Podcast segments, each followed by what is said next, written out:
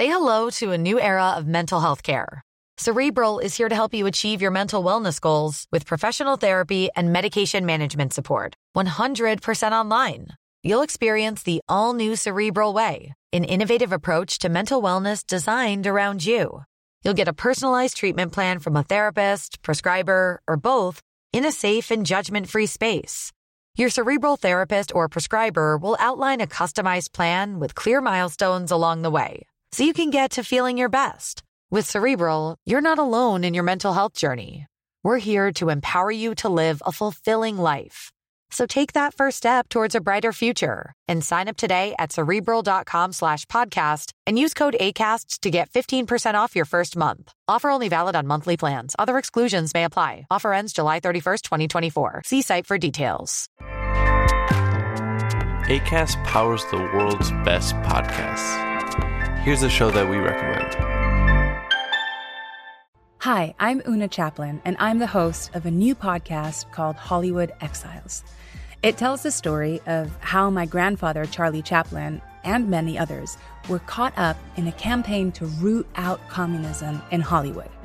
It's a story of glamour and scandal and political intrigue and a battle for the soul of a nation. Hollywood Exiles from CBC Podcasts and the BBC World Service. Find it wherever you get your podcasts. ACAST helps creators launch, grow, and monetize their podcasts everywhere. ACAST.com.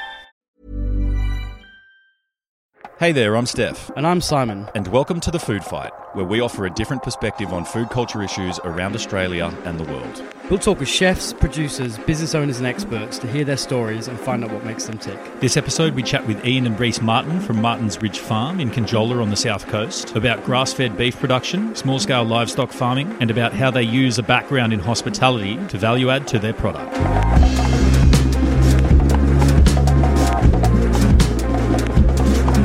Welcome to another episode of the Food Fight podcast. Thank you so much for joining us. My name's Steph Postuma, your host, alongside Simon Evans. G'day.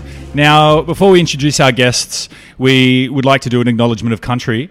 We would like to acknowledge the Wadi Wadi people of the Dharawal Nation, the traditional custodians of the land on which we gather and speak today, and pay respect to elders past, present, and emerging. Okay, let's introduce our guests, Simon. We are here with Ian and Rhys Martin from Martin's Ridge Farm on the south coast, down in Conjola. Thanks for joining us, guys. Thanks for having us. Nice to be here. Great. Now, easy way to start. Um, some people may not have heard of Martin's Martin's Ridge Farm and what you guys do. Ian, give us a bit of an idea of how long the farm's been around and exactly what you guys are up to. Sure. Look, to be honest, uh, pardon the pun, but it's a bit of a moving feast in terms of what we're doing. bit closer. There you go. Um, we run cattle, we run pigs, we run sheep. We do it in a chemical-free environment. We do it. Our farming techniques are regenerative. We're looking after the land, the soil.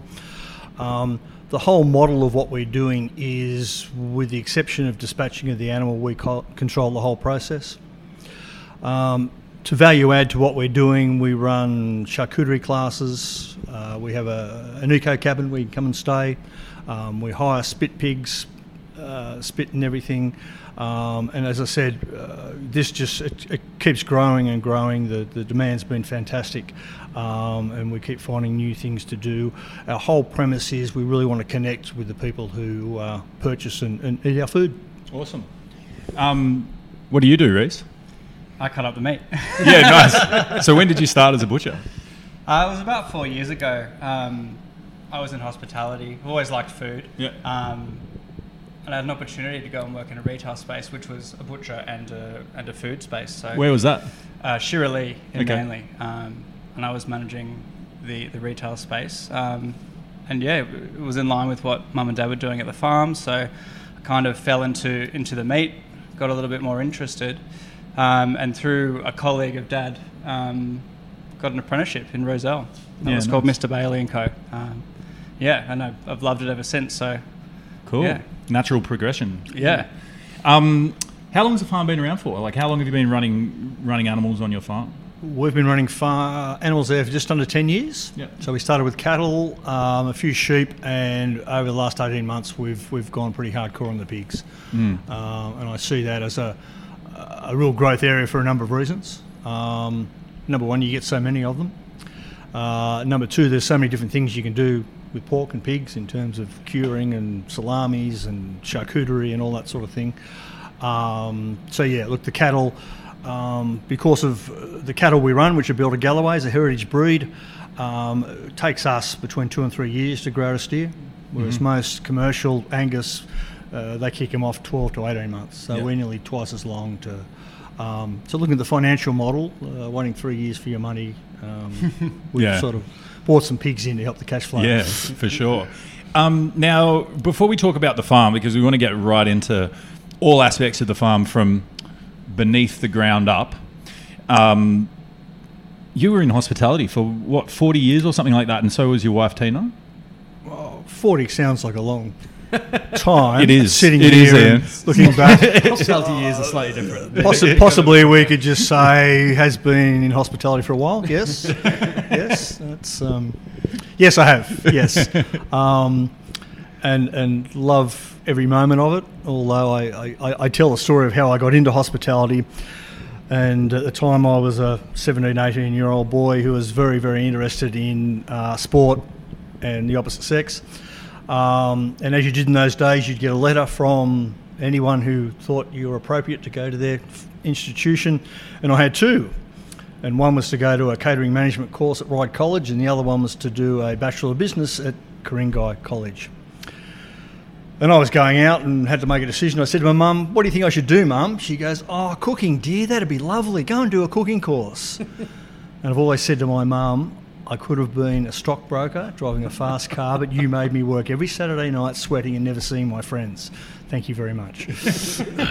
So, where, like, where did you where did you first kick off? Like, where did you work and stuff like that? Uh, look, we were Northern Beaches, so uh, restaurants uh, for the first 10 years. Um, I actually met uh, Tina, my wife, at uh, what is now Pilu. Um, she was the apprentice, and uh, I was the sous chef. Um, but in those days, Cottage Point Inn, Barrenjoey House, uh, Middle Harbour Yacht Club. Um, we worked overseas in London for, for a period. Um, came back, uh, we managed a ski lodge, and then we bought our own restaurant. Um, and that sort of fixed that up, and I, from there in, I went um, and did corporate catering. yeah, okay, nice. Anyone who owns a restaurant's crazy, just quietly. Yeah, Yes. yeah, we've we've come across a few on this podcast. I want I want to do one more thing before you before we move on, and maybe Simon, you've got something as well. Sorry, you haven't spoken yet, but that's fine. Um, I want you to take us back to like your first year as an apprentice, or when you first started cooking, and just give us an idea of what you were actually cooking at the time, because this is a world away from the shit Simon puts on a plate. I'm joking. An absolute world away, and, and, and prior to us sitting down here, we, we had a quick conversation about how discerning uh, diners are in this day and age. 40 years ago, they knew nothing. And so you could get away with a lot. Right. and people did. Um, so Saturday night, uh, we were working as a Pilu was, was then called the, the Freshwater Kiosk Restaurant.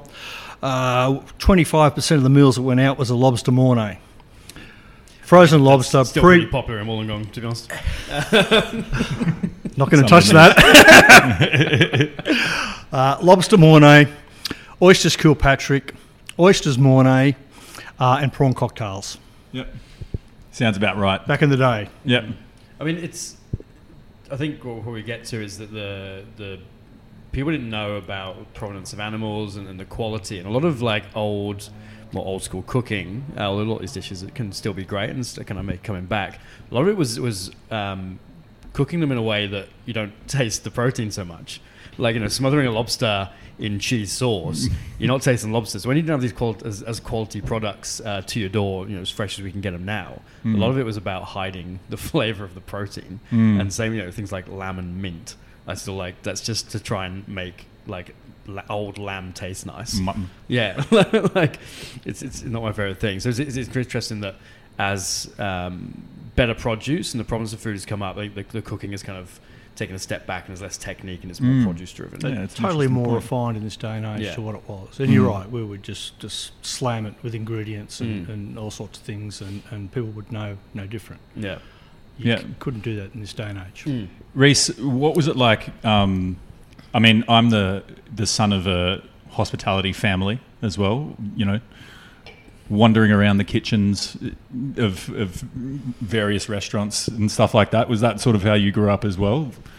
Yeah, um, we'd work every school holidays and we'd, you know, be plating up dishes and, and washing dishes and, and be amongst it. And um, I think part of my love for hospitality came from that. You know, you're always in it and you're in the action and we'd be doing catering for 400, 500 people and you'd be there, you know, putting the, the sauce on the steak or whatever. And it's just, yeah, very exciting uh, place to be when you're young and good pocket money too. Yeah, yeah. And there seems to be no age restrictions when it comes to employing your family Yeah. as well. So you get them started and nice no and early. minimum wage either. Yeah, totally. Well, that's that, that's still there in hospitality. Can we now. perhaps move on to another subject? We can edit that out.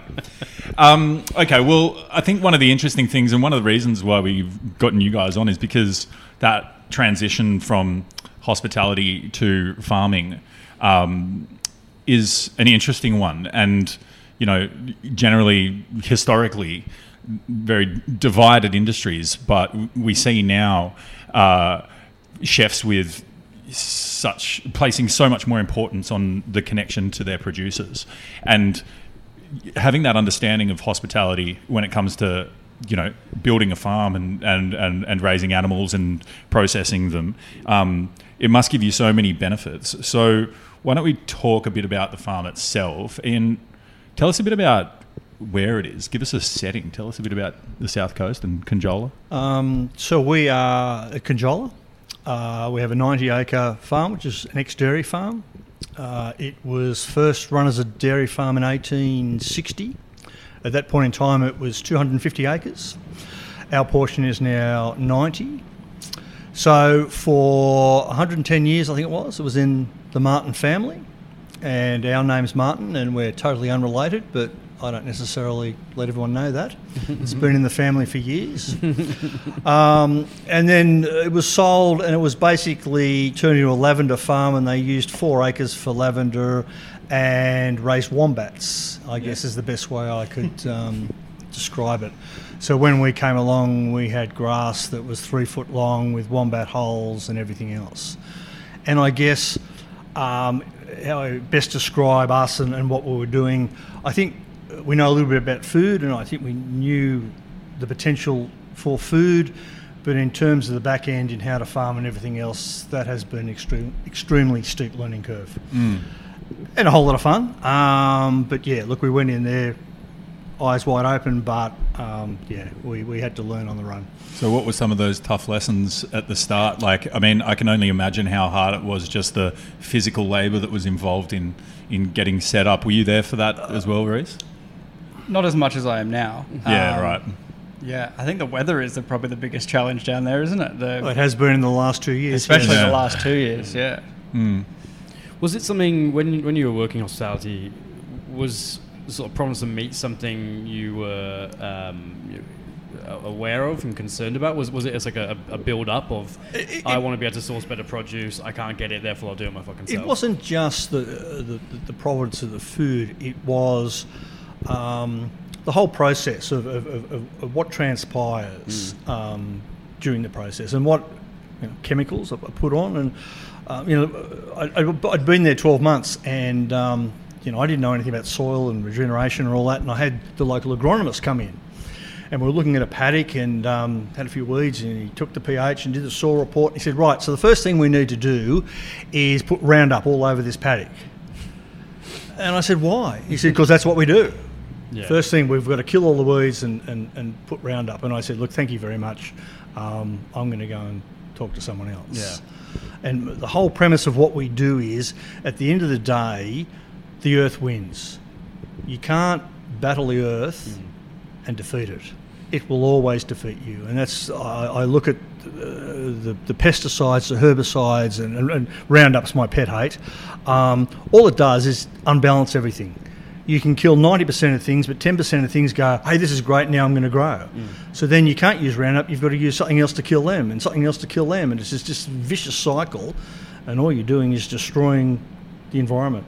Yeah. You know, yeah. if you leave it alone, it will survive. Yeah, I mean, it's, it's such a short space of time that we've been using these chemicals as well. I think that's kind of what most people don't realize. It has, it's, it's, you know, you've taken agriculture over the human sort of uh, Can, can I make a point? Yeah, You do a welcome to country, and I love that.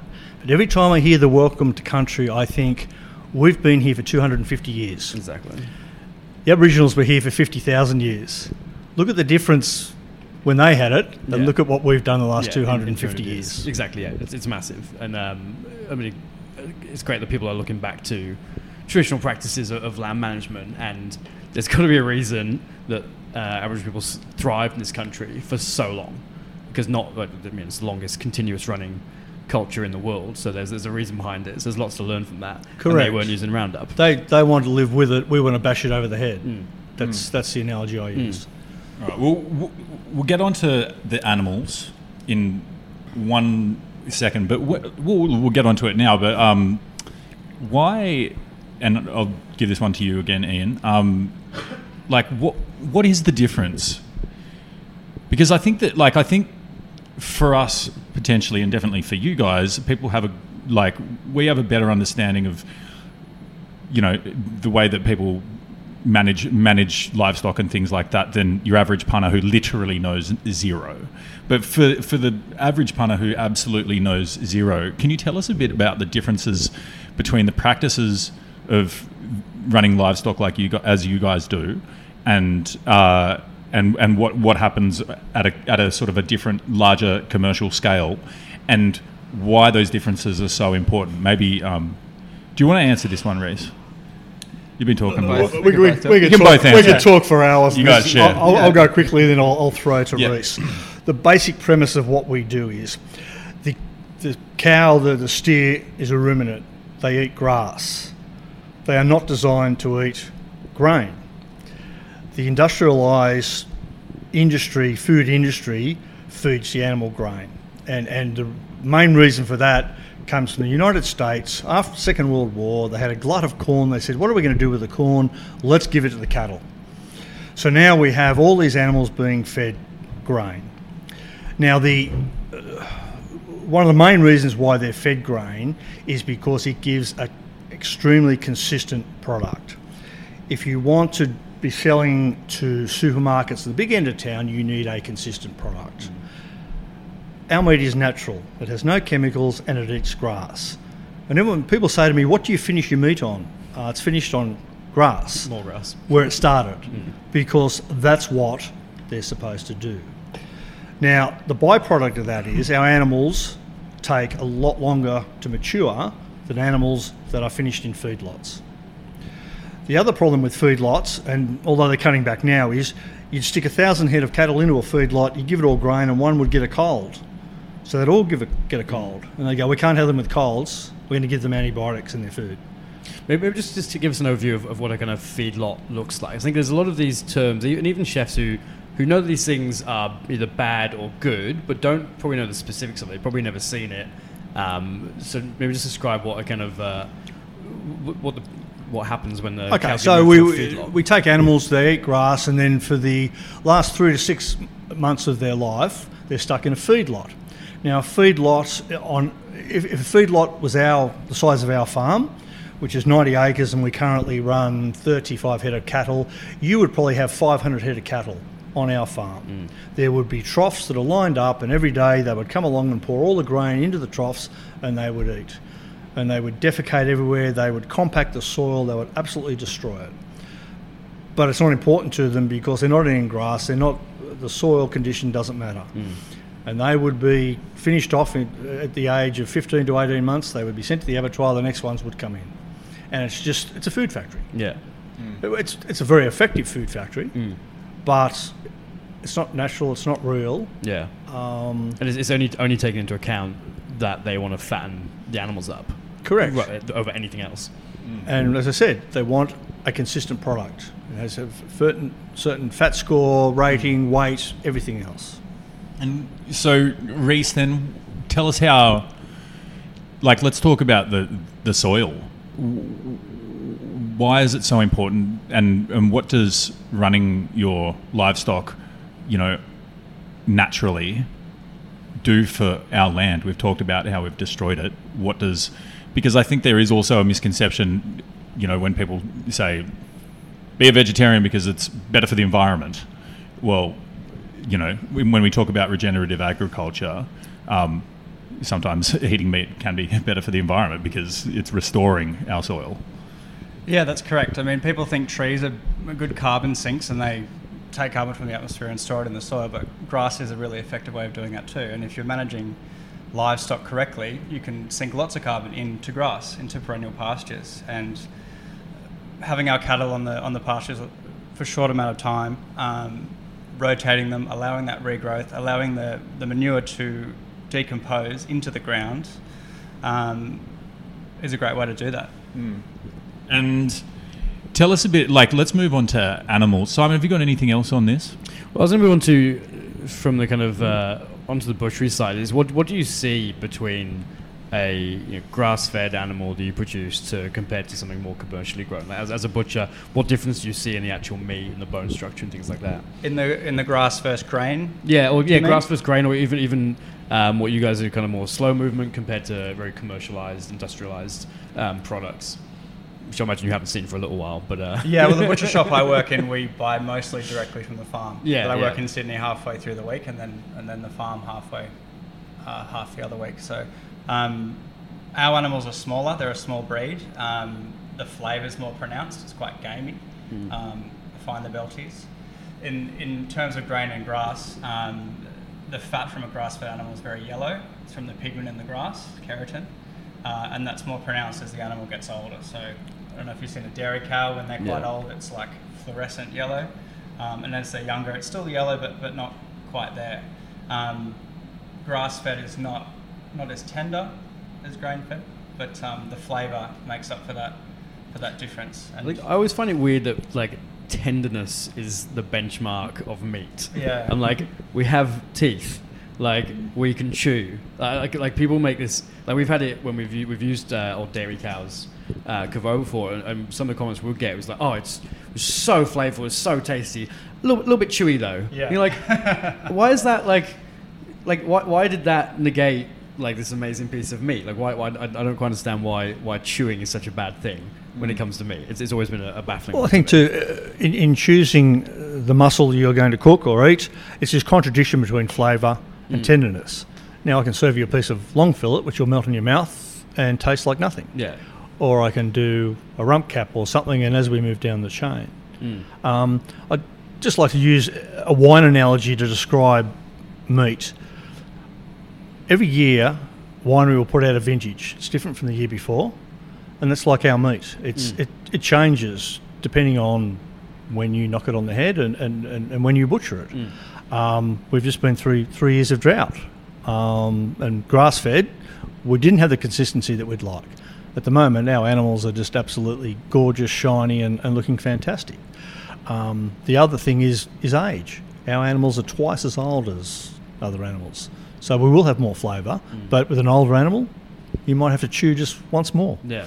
I mean, those differences year to year in, in wine are, are celebrated on, on, on, the most part. Obviously, there's wineries that want to make a consistent product year to year. But yeah, the dif- difference in, in vintage of wine is something that people like and want to see, and they, they can talk about how different years are different and the, you know, the positive negatives Correct, of them. Yes. Um, but yeah, when it comes to uh, produce to feed yourself, it's, it's, it seems to all, all come down to consistency and of you know of size and shape and, and, texture and all these things. When, when that variation is something we should be looking at and, and kind of celebrating.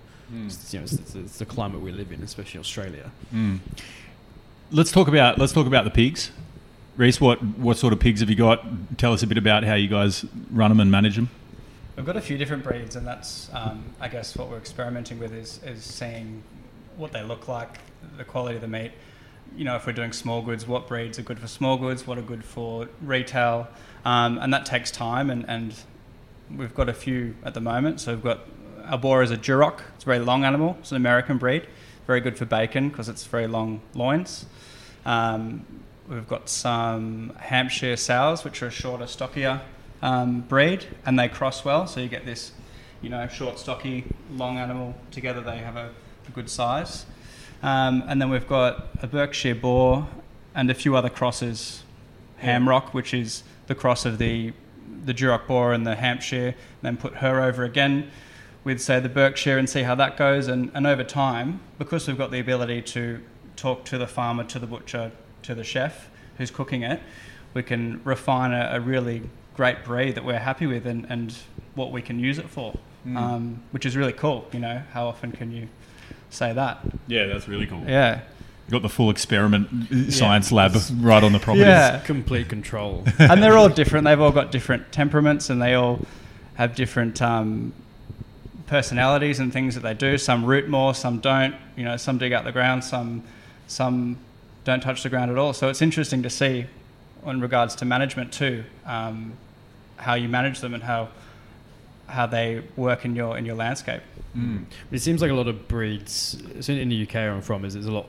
Uh, it seems a lot more uh, interest in different types of breeds of animals, Mm. and that's something that you see listed on, on menus um, as well. So it's kind of rather than grain fed or grass fed, it's it's generally come to like be the be the breed of the animal. Um, but it seems Australia and um, obviously America as well, and, and a large part of the world is breeds have been very homogenized to give that consistency and be very kind of middle of the road um, and not have those variations. So it must be very interesting to be able to you know, get different breeds and play around to kind of work out what works best for you guys. It, it's amazing the, the, the difference between uh, the meat that comes out between the Mm. the breeds. Um, and again, we keep using that word consistency, which is what supermarkets and everyone else want. Um, and you know, I wouldn't necessarily call our meat consistent Mm. um, because of the different breeds and, and, and everything else.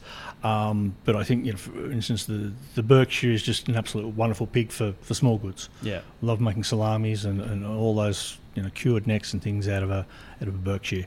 The cross um, Duroc Hampshire is just beautiful as a as a plate meat. Mm. Um, so we're able to offer those different things, and that's why I said we're not consistent, but we're Yeah. not consistent in a really good way. Yeah, yeah. We, we've got these middle whites um, back in Wales, and the, the fat, it would be like that much fat Wow. on a chop. Yeah. It was Yeah. insane. and you're just looking at it like, that is awesome. But you know, you, they could never sell that in the supermarket. You couldn't do that here. look at it- Correct. Yeah. So that- bloody fat, it's no, ridiculous. that that But- won't work here. yeah, yeah, but they do amazing. So much flavour and a smaller breed. But yeah, this massive fat cap, and it was just r- just rendered down beautifully. This like soft, amazing fat. And again, like I said it was just something you wouldn't you wouldn't get um, unless you were working with these amazing farmers we did there. Just out of interest, then, how do you go about selecting like breeds? How did you decide, Ian, at the start? Okay, these are the breeds we want. Like, you know, we want belted Galloways, and you know this, that, and the other. And is experimenting with breeds something that you'd like to continue doing? And and, and another interesting thing for me would be you just mentioned a, a, breed then that I've never heard of, Simon. But like, mm. how do you find a, a different breed? You're like, oh, we want to try one of these. Like, you know, can do you have access to all different types of breeds if you can import what you need? Oh, you can certainly get hold of um, a whole lot of different animals. I mean, uh, certainly uh, we're after a heritage breed, um, and thanks to Mc- McDonald's, I didn't want to go anywhere near Angus because every man and his dog. And look, don't get me wrong, there's nothing wrong with the Angus. Yeah. But in terms of marketing, in terms of what we're doing, um, Angus to me is associated with commercialised, industrialised Yeah, food. it's, it's I mean it's the standard in Australia almost. Correct. And like I said there's nothing wrong with the animal. Um, we actually just butchered one, and it was was really nice. Um, we've gone for a rare breed. Um, it's unique. It's different. It looks gorgeous on the landscape. And part of what we're doing is come and have a look and everything else. Um, because it's a Belted Galloway, we tan the hides. So when an animal goes, we'll, we'll use the whole body, including including the hide, which we sell. Um, the meat is for me um, atypical of a grass-fed animal. It is heavy. It's it's big. It's it's robust. Um, it's it's not super fatty or anything else like that, but it's different. Yeah. And that's what I'm trying to do is different. Do you reckon? Do you reckon you'll keep experimenting with different pork pig breeds? Yeah, a- absolutely. Yeah, definitely. Um, you know, I don't think you're ever there. You're always trying to perfect something. So, yeah. And it's going to be different. You might have a breed, but then you might have a, a, a breed that's not necessarily a good specimen, and you might have to get another one and keep experimenting with that. Um, but also, if we don't have, if we have something that we think fails, but we can still use it for, for a purpose. Having the ability to butcher and either use it for small goods or use it for retail or, or cook it if we're doing events, um, I don't think anything is really a failure. It's just how to use that product to its to its best. Um, you know, and we've got the ability to do that. Mm. Now we'll change tact a little bit. I want to know about that original sort of decision to move down the south coast and buy a farm. Farmers notoriously have done it bloody tough, and particularly in recent years with the drought and with all these environmental factors going on. Um, having that background in hospitality, was the original idea to have a farm that was more than just production that actually sort of invited people onto the farm to experience things to have a commercial kitchen where you can do workshops and classes and you can value add to the you know the animals that you raise and, and all those sorts of things? Or is this just a sort of a natural development as you as you went along? I, I think it's been a combination of both. I mean one of the reasons we bought the farm I felt um, given our experience uh, we had the knowledge to, to, to, speak to chefs and speak to people about mm. what they wanted. And I, I, I, see a whole lot of farmers who, who um, make wonderful produce but don't know how to market their produce, don't know where to sell it, and, and everything else.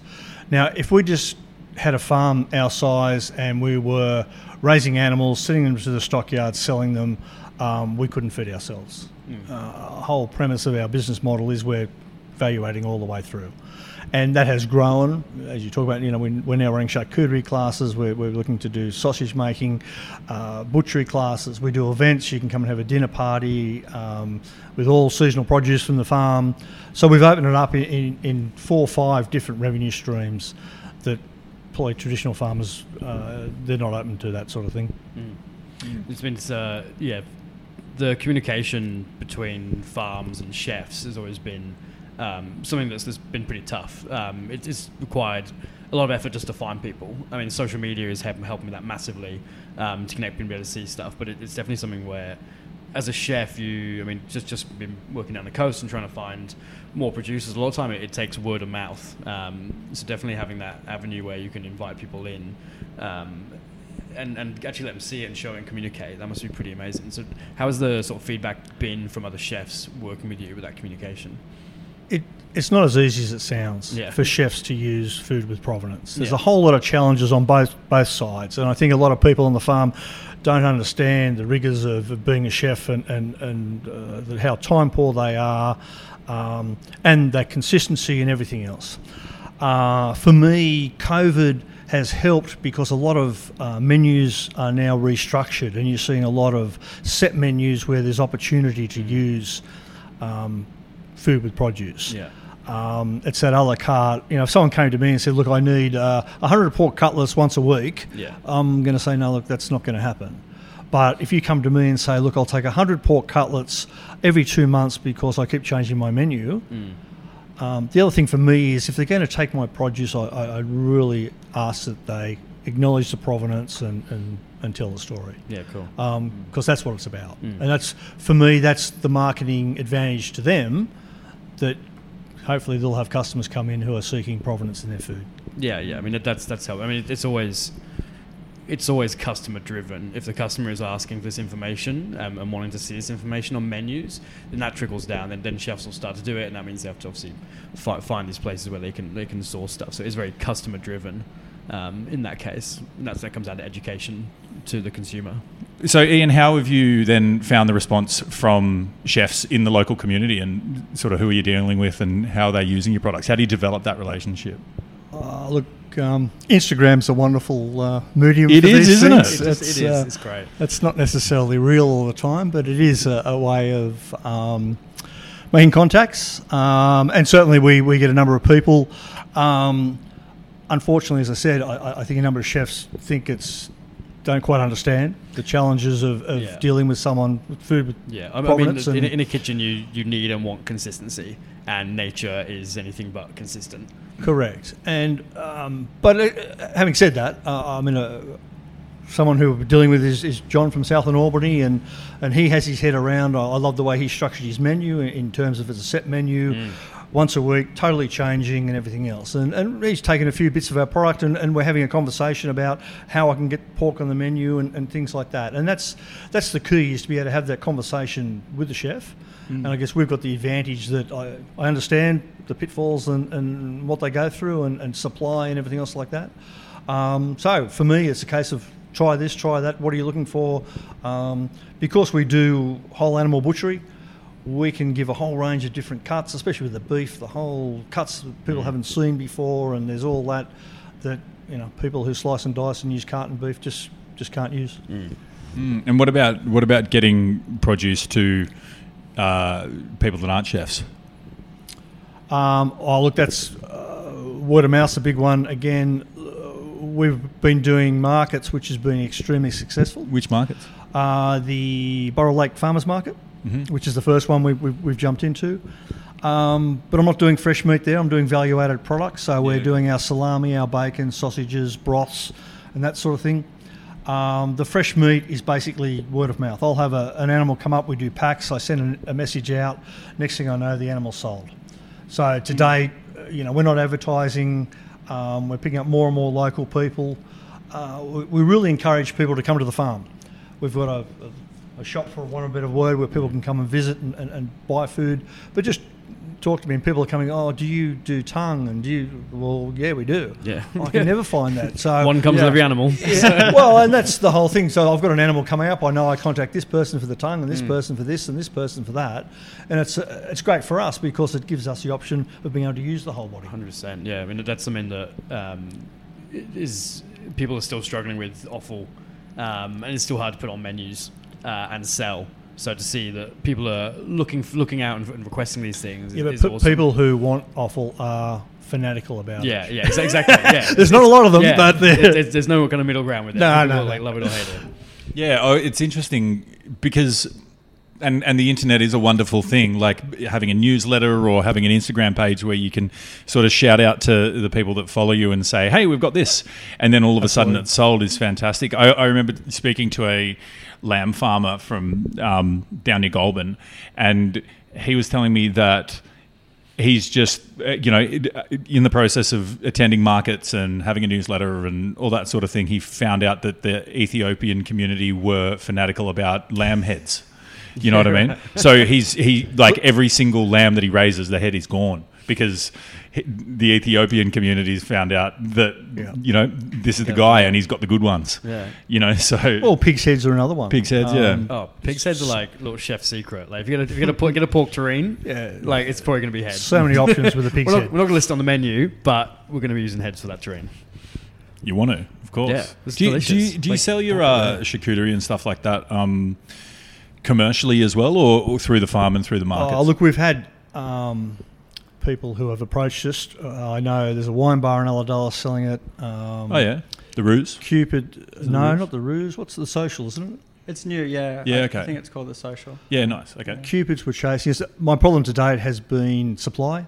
Yeah. Um, we had a batch of salami made. We probably had it on 60 kilos. We just sold that through retail. It Was yeah. just gone. Just goes. Um, so what Rhys and I have been doing today is preparing the meat for the next batch, and that goes off. And we're doing a bigger range. So we're doing the pancetta, we're doing the, the cured neck, guanciale, everything. Um, I don't know how. I'd like to get to the point that we are able to supply commercial operations. yeah. That'd be nice. It'd be cool to have some. Uh, Which just takes a lot of planning ahead. Yes. like, yeah, like it's 24 Well, it's, months it's age. because it's charcuterie. Um, it's got great shelf life. Yeah. it's something you can give a chunk to a wine bar or something. They can slice it as they go. Mm. Um, it's not going to go. It would go off eventually, but Yeah. it's not like a fresh It, pro- it, it holds produce. well. Mm. Um, Rhys, what about? Tell me a bit more about the butchery side of things. Having these animals that are raised in a respected, respectful way, a natural way, is how how does a butchery differ? Because I mean, you can butcher a pig or a cow in numerous different ways. How do how do how do things differ? I think everyone breaks a, an animal differently and everyone cuts differently, but um, yeah, it's very rewarding to to cut an animal for someone who, who you've raised yourself. You know, it's very rare that happens. Um, but we, we take a lot of pride in, in um, making sure we use every part of the animal. Dad will cook broths from all the bones. We'll save everything. Um, and the way that we sell the packs too to, to consumers is great because they get things that they wouldn't normally buy, and it really challenges them to cook in a different way or, or to use things they wouldn't be accustomed to. Um, so it's kind of an education that way as well. Mm. And we can sell the whole animal without without trouble. So it's um, yeah.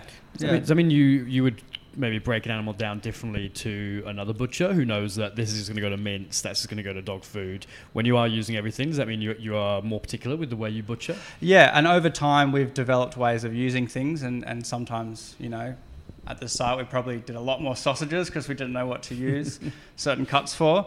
But, um, you know, now I've pretty much got in my head every muscle, I know exactly where it's going. Um, and, and I just get down to it and, and get it done. Um, I think too. There's there's two different sorts of butchers. There's a butcher that is cutting just for the main cuts, mm. and the rest of it either goes to mince or sausages. You know, to get something like a spider steak out, you've got to go looking for it, and you've got to cut it out. Yeah, yeah. And that's what we do. Um, when I sold the catering business, I went and did my butchery apprenticeship, and I was at Granville um, doing the course. There were 18 people in the course. Mm. Only two of them worked for a butcher who broke bodies. Yeah, well. The rest of them sliced and diced carton meat. So I, uh, they weren't butchers. Yeah, butchers yeah. break bodies. Yeah, and they understand the cooking processes of all the muscles and everything else like that. And that just that really concerned me. Mm. That here we are, 16 out of 18, we're not learning how to do that. and to you can still get body. your full qualification without Correct. working in a. That's quite a correct damning kind of point there, isn't it? Mm. Where I worked, we, we never bought box meat. It was just you had to cut the animal. Mm. If someone wanted chuck, you got to go and grab the chuck. You've got to bone the whole thing out, trim it, slice it to their to their preference. I mean, that's most people's uh, view of a butcher is what they do. yeah, I think, I think people, people knew that most butchers don't don't do that. Um, they'd be quite shocked, really. Um, I want to I want to ask a question. I might just ask a, a few because this I think this is the first time we've had a butcher on the podcast. Is it? Yeah, or, or butchers. We've spoken to Grant and Laura from Feather and Bone before, but we didn't talk so much about the butchery, butchery yeah. side of things. Um, so I want to ask you some questions of the butcher while we've got you guys here. But uh, I want to know about where do I even start? There's so many things. Like, what does a day in the life of a butcher actually look like? Like, are you early starts, like long days? Is it hard on your body? A lot of physical work. Yeah, you're on your feet all day. Um, it can be quite hard on your neck, and my wrist gets quite sore, um, especially when you're breaking everything. You know, the bodies come in on Monday. You get your two two bodies of beef. You get your ten lambs. You get your three pigs, and it's just it's break them all down, put them into primals, vac what you need to. If you can, hang it up because that's better to treat it. Let it dry out. Um, figure out what you're going to do with it for the rest of the week. Sort your wholesale out and, and fill your counter and you know Saturday pack it all up. Monday comes again, and, and you do it all again. So you you're in this rhythm. Um, yeah, it, it's you know it's it's a hard job. You, they're long hours, and you're on your feet a lot, but it's very rewarding, especially when you're doing it with with really great produce. Um, yeah, cool. I love so, it. Sitting above that is the fact that you need to manage the whole body. Mm. So, and you've got to sell the whole body. So, you know, on a, on a body, you get three kilos of long fillet, but you get about 15 to 30 kilos of chuck. Yeah. So we need to be selling the chuck. Uh, and that's the, the, management in a whole beast butchery is quite mm. dynamic. That you need to be looking at what's coming up and how am I going to do that. So if I can't sell it like that, well, what else can I do? Mm. It's not just a case of putting a slab of meat in the shop. You've got to have an avenue for everything. Correct, and you've got to have options. So we're, we're, that's not quite selling at the moment. We're going to make beef burgers. We're going to do something. And those customers are, are, very important, like you were saying before. You have someone that wants the liver or the tongue or that likes this particular cut. So you're on the phone to them straight away and you tell them tell them it's in and, and you can move it that way too. Yeah. And they appreciate that because you're thinking of them. So you're making this really nice connection with your customers. Mm. That's sorry, Simon. We can say something. Um, I was just going to comment on the. I think the there is similarities between between cooking. I think with butchery and, and enjoying that repetition.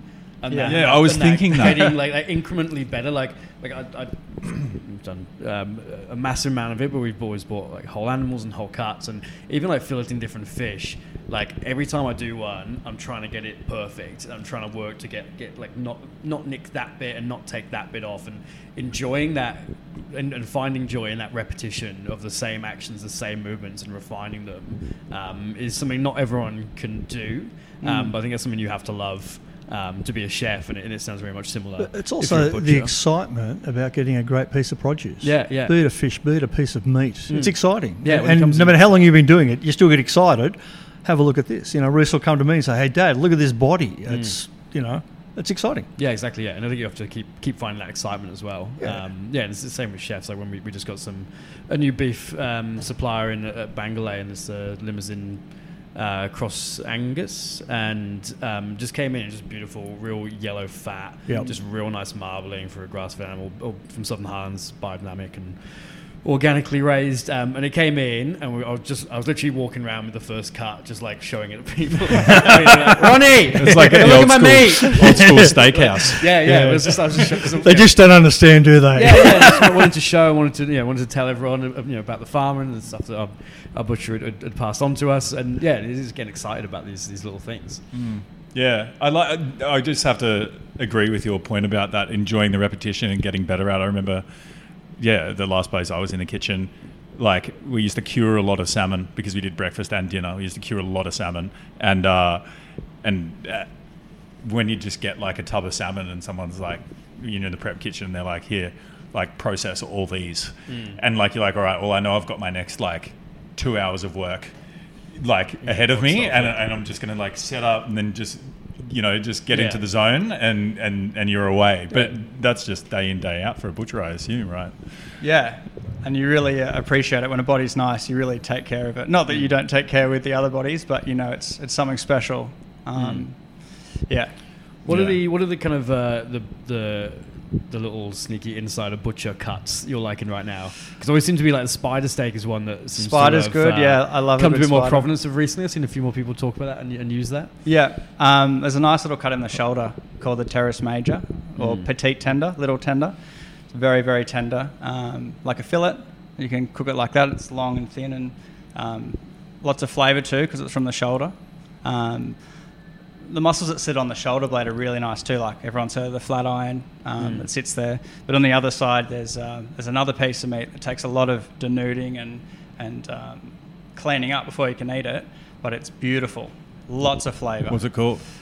It's called a few different things. It's called This is the this is the problem. Like, yeah. I've been heard it's called. I've been told it's called the undercut. Um, I think it might be called the Sierra steak in think America. I've, I think I've seen a, a video where they've they've Yeah. had the Sierra steak. Yeah, but uh, my I, I learnt off uh, a butcher who did his apprenticeship in England, so we used all the English terms. So it was always Yeah. the undercut to me. It's quite confusing with the English and then even like European and then American Yeah. and then Australia. And here we're Australia like a tends mix. To, yeah, chuck them all in the air and grab whichever one Yeah. you want. Yeah. do, you, do you think we face a challenge because people know what a knife fillet is, people know what a sirloin, Scotch fillet, T-bone, like these sorts of things, and we're just used to them.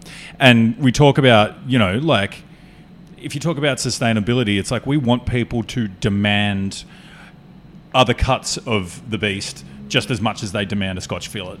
So whether it's the undercut or whatever it might be, like do you see a future where we've educated the public enough for people to realize because i feel like that's happening for example with flat iron or a flank or whatever that people are like i know what that is mm. and i know that that's a good cut because i've seen it on menus and things like that and now i'm going to demand it from the butcher. Is this just a matter of over time like people get accustomed to the names of these cuts and they're like yep i've seen it in restaurants i've seen it in butchers i've heard about it on podcasts and now i'm going to start asking for it and now it's going to start selling for what its value is as compared to the rest of the cuts that would be considered prime. Um, and we're going to sort of live in a world where not every chef and not every consumer just wants eye fillet and scotch fillet and Well, those cuts aren't cheap anymore. yeah, definitely not because that's already kind of happened. Um, but it, it's also important to think that there are only two flanks on a body as well. You know, there's not a lot of that cut, so really there's a lot of other things that need to be used. Uh, secondary cuts, so something that comes to mind.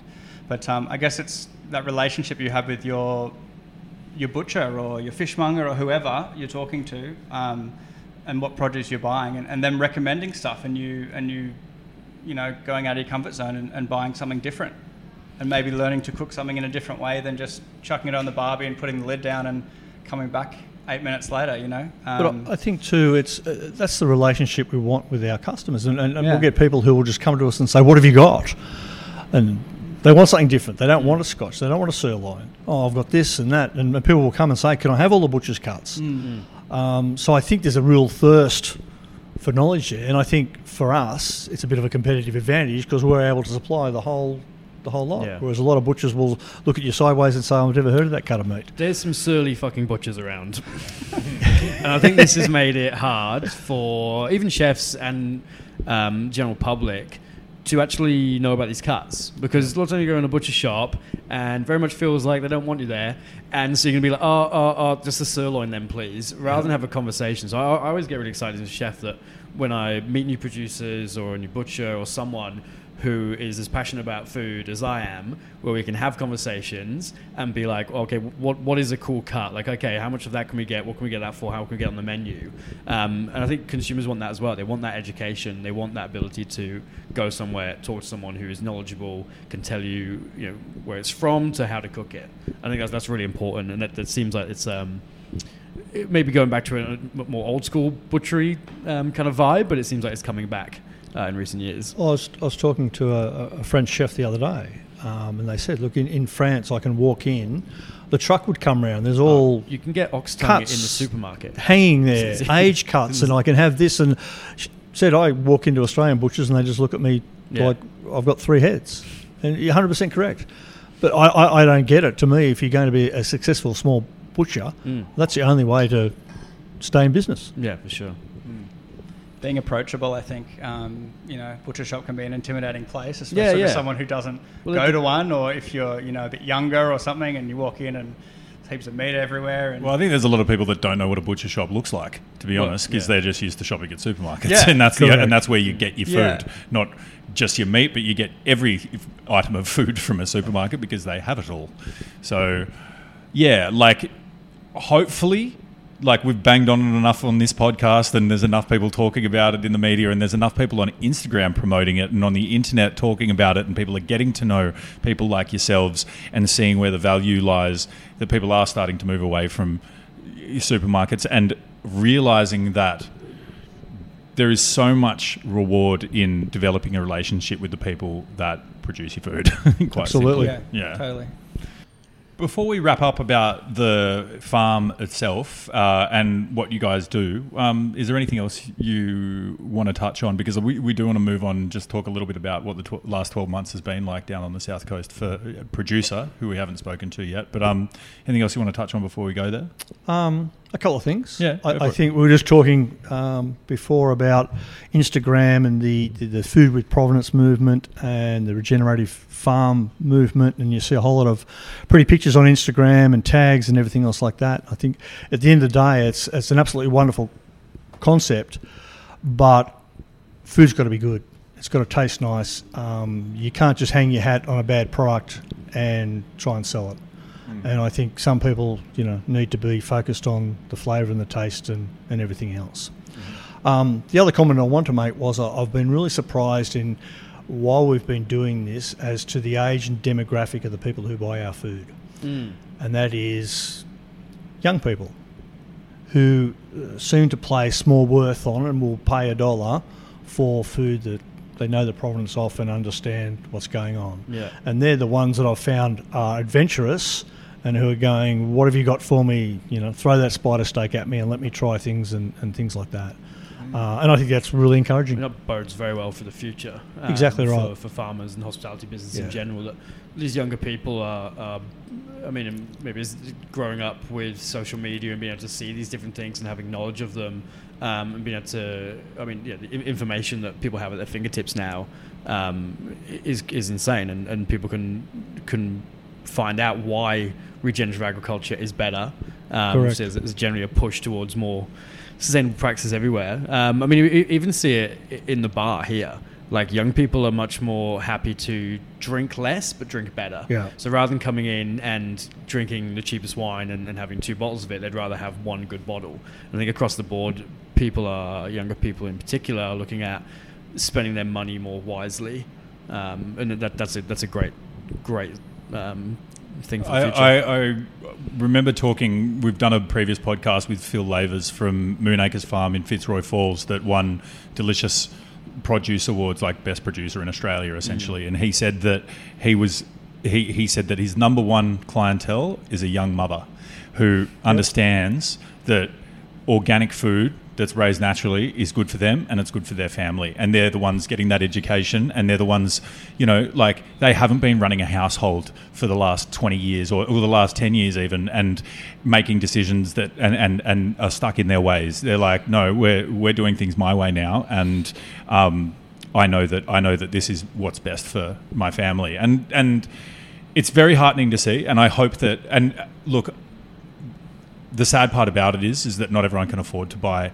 the type of produce we're talking about. Um, there's still a lot of gaps when it comes to affordability.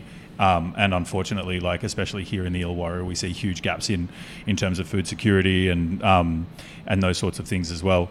But um, hopefully, it's something it, it's something that will continue to sort of perpetuate um, as more young people get old and educate the next young people. Yeah. Good point.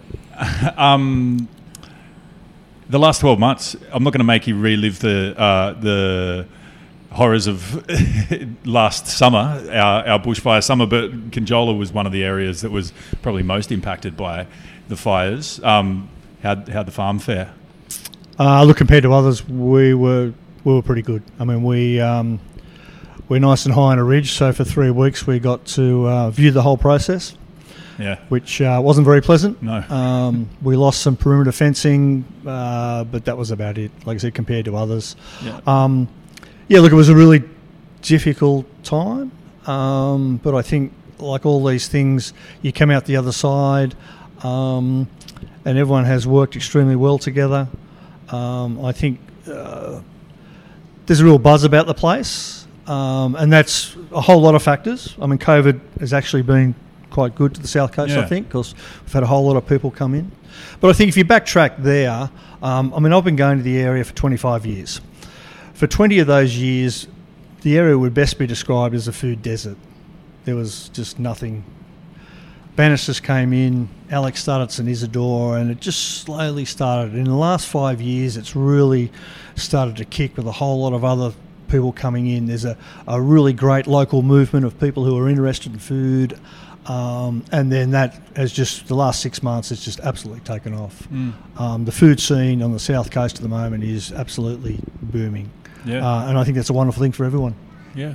Cool. Well, it's exciting to be in the middle of it as well. Do you want to tell us a bit about the COVID experience for people like yourselves, Rhys? What about you know in in terms of what you guys were doing? I mean, we've heard success is you know triumphs and tears and all sorts of different things that have happened throughout COVID. Like even in the butcher in Sydney and and then acro- across working at the farm and things like that as well. Like I, re- I remember you know being down the south coast in Moruya uh, when when the fires were happening and um, you know and through COVID as well like going to going to the supermarkets and there was nothing there and and then people looking for their local producer to, to find Yeah. food Yeah. yeah My friend's an organic veggie grower, and he was saying he had to stay at the farm because people were coming to steal veggies. yeah, yeah. And it's crazy though um, that when you're cut off, when the supermarkets are cut off, um, that there's no food down there, but there's all these. So where does food come growing from if it doesn't come from the supermarket? Maybe people woke up a bit and saw that they can they can buy local produce and there is a, an alternative, um, which is quite interesting. But COVID, COVID in Sydney was crazy. We were just we'd get bodies of beef and then they'd be minced in a day and, and walk out the door, or as sausages. People were just you can't call it anything else but panic buying, um, and it was quite good for small butchers because uh, the supermarkets ran out of meat. So where are they going to go? They come to the local butcher. And it also means they might they might like what they get, and, and you retain them as a customer. that's what that's that's So- what I was thinking yeah Well, that was the worry. Um, obviously, with co- I mean, the fires and, and, and in COVID, it was that with our restaurants, where were where was all this meat going to go? And that was the kind of the knock-on worry for everyone in Yeah. hospitality. Was like, uh, like you know, when we come back out of this, is it like, are we going to get any produce? Like, like who's going to be growing? Like that was that was kind of a worry. So to see that that turnaround and be able to find other avenues was was was heartening. To, uh, to know that these people are going to be still there when, when restaurants could open back up. So I mean, I guess that that has probably opened up a lot of uh, avenues you might be looking at in the future, or things that you you, you, you pivoted towards uh, during COVID? Um, so, is there, is there anything that's come out of that that you've now laid plans for for the future? The price of beef's gone through the roof Is that and Yeah. continues to go through the Yeah. roof. So breed beef is, is what I say. Yeah. Uh, I mean, the, the price has doubled Yeah, wow. uh, for a number of reasons. Mm. Um, but yeah, and demand's gone up. Yeah. As Rhys said, everyone's. I think it's just changed the way people look at the world in Mm. terms of their food and, and, and everything. And I, to me, um, it's going to be a positive thing. Mm. I mean, when you say the beef, beef's doubled, it's probably back to a price that it should have been originally, rather than you're uh, Oh, now, now, now making money right. Three three years of drought didn't help. Yeah. And, and, and, and now it's yes, exactly. It's sustainable. Yeah, yeah, yeah. And to wrap up, um, I mean, you guys have got you're producing animals, you're butchering the animals, you're selling them, you're value adding, making charcuterie and broths and all the rest of it. Um, people are coming to the farm, doing workshops and things like that as well. And you've got accommodation on the farm. Correct. Anything I'm forgetting? We do events. Events We can on the dinner. farm. So do weddings and stuff too? Yes, indeed. Yeah, weddings, Dinner Cool. parties. all sorts of things. Great. And uh, so then, like, I mean, you got a farm. What, what what else? Anything else in store for 2021? We Oh, find look, ourselves at the to be honest, what you've just said probably keep us a little bit busy. keep you busy. Uh, and look, I reckon you got a few more hours in your race. I, I, I can't sort of say where this is going to end up because it's driven by the customers, driven by what people want. Um, and, and you know, in, in some aspects of the business we're doing, we're just trying to keep up with the, with, Yeah. with demand. Um, and the, the reality of what we're doing is um, our product is limited, and that's what we do and, and who we are. We've only got so many cattle and so many pigs and everything else. Um, but yeah, to me, it's, this is just going to be driven by what people want. cool. Awesome. All right. Let's leave it there. Good way to end it. Thank you, gents. Thanks, guys. Appreciate the Thanks. opportunity. Thanks for Thank joining you. us.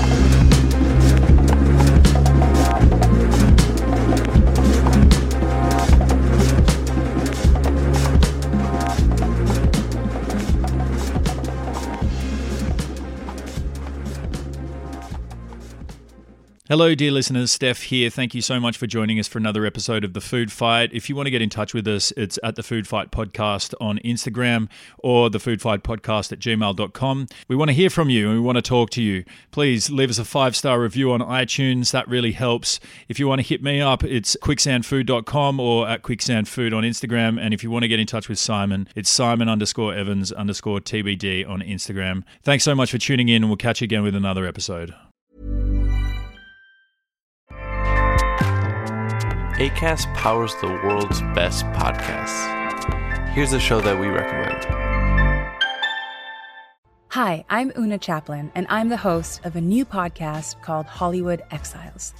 It tells the story of how my grandfather, Charlie Chaplin, and many others were caught up in a campaign to root out communism in Hollywood. It's a story of glamour and scandal and political intrigue and a battle for the soul of a nation. Hollywood Exiles from CBC Podcasts and the BBC World Service. Find it wherever you get your podcasts. ACAST helps creators launch, grow, and monetize their podcasts everywhere. ACAST.com.